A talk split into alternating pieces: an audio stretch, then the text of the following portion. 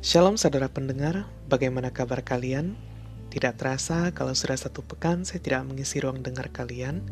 Dan pada saat ini kita akan bersama-sama kembali untuk melakukan satu perjalanan dalam episode yang baru. Episode kali ini saya beri judul When Success Bring Honor. Setiap orang mendambakan kehidupan yang berhasil Contohnya ketika kita bertanya kepada seorang anak kecil kalau udah besar mau jadi apa? Kebanyakan dari mereka akan menjawab, mau jadi dokter.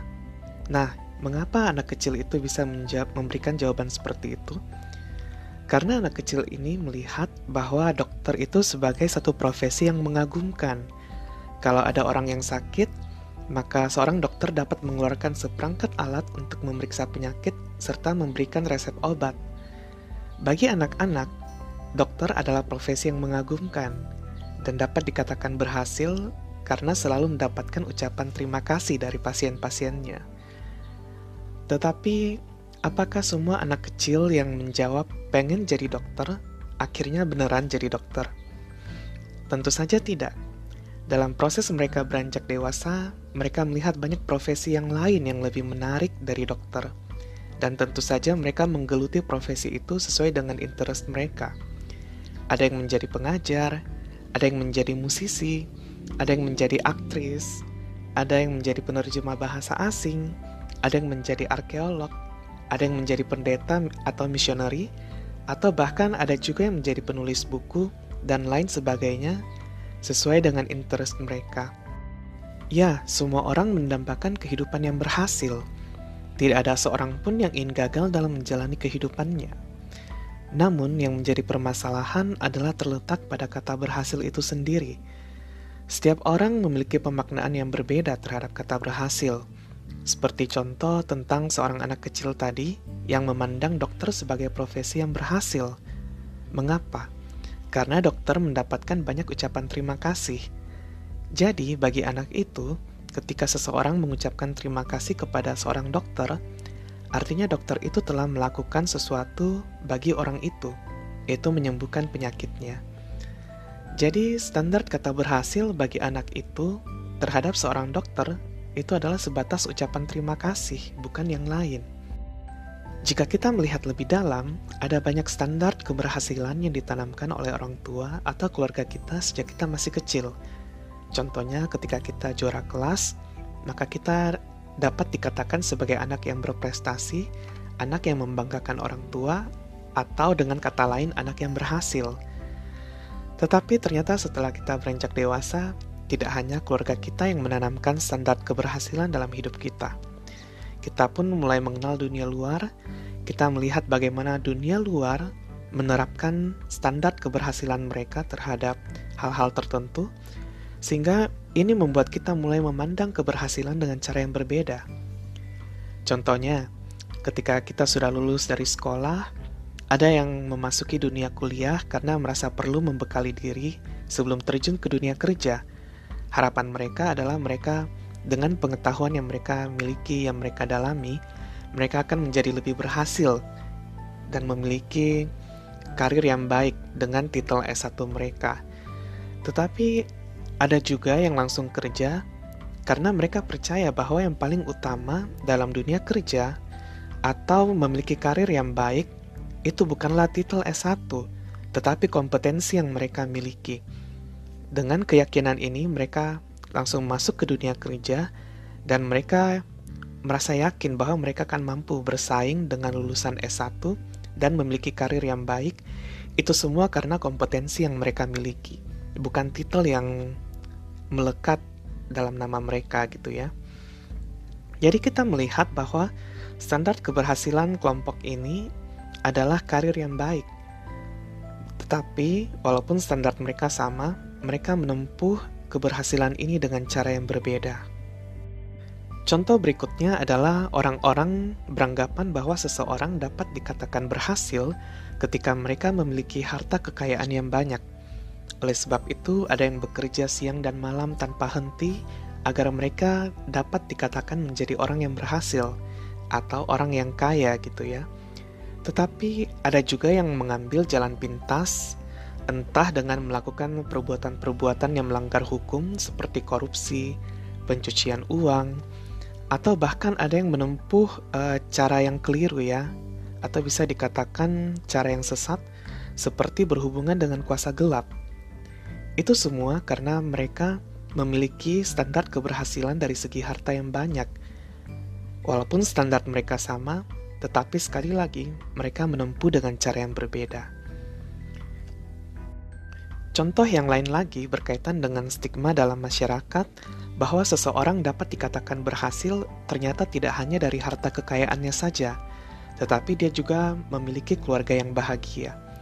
Secara tidak langsung, masyarakat menambahkan standar pernikahan sebagai ukuran keberhasilan seseorang. Mengapa saya katakan secara tidak langsung? Sebab masyarakat akan memberikan stigma negatif kepada orang-orang yang tidak menikah entah dinilai tidak dewasa, tidak bertanggung jawab, tidak laku, sehingga membuat image orang yang tidak menikah itu menjadi sesuatu yang negatif, dalam arti tidak berhasil dalam menjalani hidupnya. Oleh sebab itu, orang-orang yang tidak mau dikenakan stigma ini, mereka akan berusaha untuk mencari pasangan dan akhirnya untuk memenuhi uh, standar keberhasilan dari segi kehidupan pernikahan gitu ya yang ditetapkan oleh masyarakat di sekitar mereka. Masih banyak lagi standar-standar yang lain yang secara tidak langsung dikenakan kepada kita sebagai ukuran keberhasilan. Contohnya berkaitan dengan kuasa atau power, berkaitan dengan pengaruh gitu ya, influence, atau berguna bagi nusa dan bangsa, atau masih banyak hal-hal yang lainnya lagi. Tetapi satu hal yang perlu kita ketahui bersama adalah bahwa setiap pengejaran akan pemenuhan standar keberhasilan tentu saja memiliki harga yang harus dibayar. Contohnya, ketika seorang anak yang mengejar prestasi, maka ia harus lebih giat belajar dan akhirnya melupakan untuk bermain dengan temannya. Ketika seseorang mengejar karir, maka ia akan lebih fokus bekerja daripada menikmati hidup dengan teman-temannya. Ketika seseorang mengejar harta yang banyak, ia akan cenderung menjadi egois dan tidak mengindahkan sekelilingnya. Ketika seseorang menjadikan pernikahan sebagai yang utama dalam kehidupannya, maka ia akan melakukan segala hal untuk mencapai pernikahan itu. Standar-standar tersebut dipenuhi dengan tujuan agar kita dipandang berhasil dan mendapatkan pengakuan di mata dunia, minimal dunia di sekitar kita. Namun, apakah kita sempat merenungkan mengapa masyarakat atau dunia di sekitar kita menetapkan standar-standar seperti itu kepada seseorang atau kepada kita mungkin ya? Apa yang membuat standar akan keberhasilan itu menjadi begitu rumit? Dalam penelusuran terhadap hal ini, saya menemukan satu angle yang menarik, yaitu dari segi kultur atau budaya yang sering dikenal dengan istilah shame and honor culture gitu ya. Atau dalam bahasa Indonesia mungkin disebut budaya malu. Shame and honor culture ini ada di setiap wilayah atau negara atau bahkan suku dan ras tertentu dan semuanya berbeda. Memiliki warna yang berbeda, memiliki tingkatan yang berbeda juga. Shame and honor culture yang ada di Asia berbeda dengan yang ada di Afrika, Amerika, atau di tempat-tempat lainnya. Jika kita melihat ke belakang, kita melihat dalam perjalanan kehidupan kita, maka kita akan menemukan bahwa ternyata shame and honor culture ini sudah menjadi bagian dari kehidupan kita sejak kita masih kecil. Sejak kecil kita selalu dinasehati dengan perkataan-perkataan yang kurang lebih seperti ini. Nanti kalau udah gede, jadi orang yang berhasil ya, atau jadi orang yang sukses ya, atau kalau orang tuanya jiwa nasionalisnya tinggi, biasanya nasihatnya akan bertambah satu, itu jadi orang yang berguna bagi nusa dan bangsa.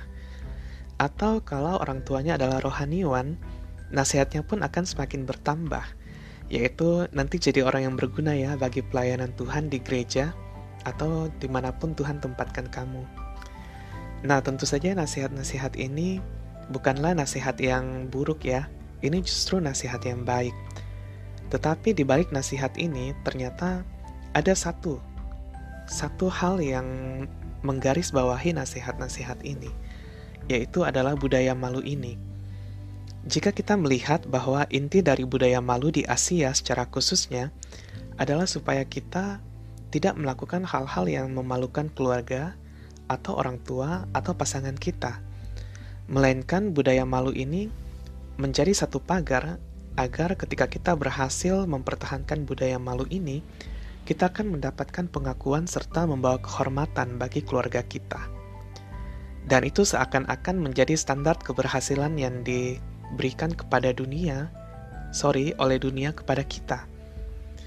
Semua itu seakan-akan seolah-olah menjadi sebuah tuntutan, atau dapat dikatakan menjadi satu rantai yang mengikat kita, sehingga pilihan kita hanya dua, yaitu kita menjadi tawanan dari rantai itu, atau kita memutuskan untuk melepaskan diri dari rantai itu.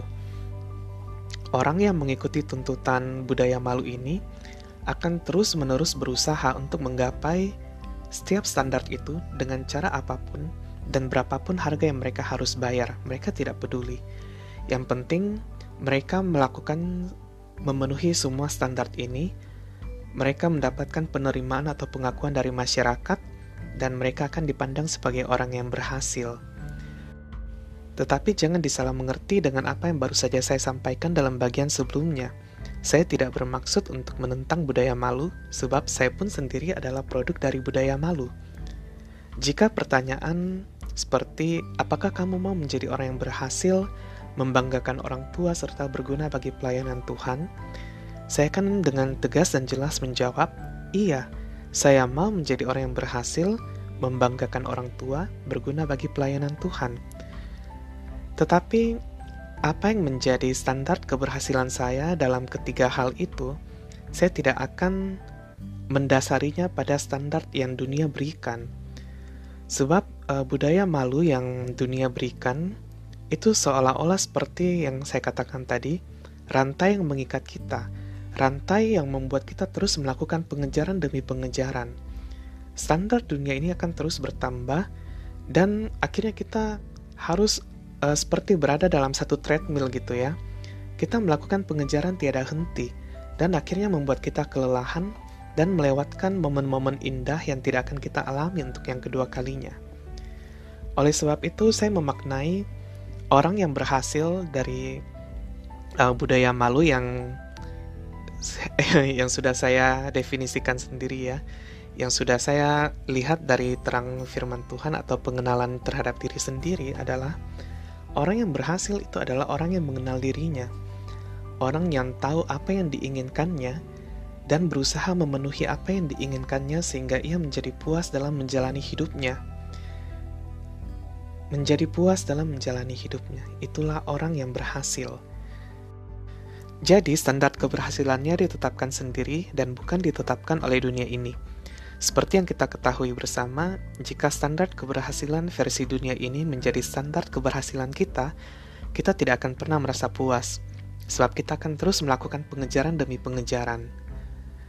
Berbeda halnya ketika standar keberhasilan itu kita tetapkan secara personal berdasarkan pengenalan terhadap diri kita sendiri, dan kita tahu apa yang kita inginkan, maka percayalah ketika semua itu sudah terpenuhi, kita akan mengalami kepuasan. Demikianlah akhir dari segmen pertama dalam episode When Success Bring Honor. Kita akan bersama-sama kembali melakukan perjalanan dalam dunia Alkitab dalam segmen-segmen berikutnya ya. Kita akan bersama-sama melihat standar seperti apa sih yang seharusnya kita miliki sebagai orang Kristen dalam menyikapi keberhasilan, dalam menyikapi kesuksesan. Oleh karena itu, sampai jumpa di segmen berikutnya. Tuhan Yesus memberkati.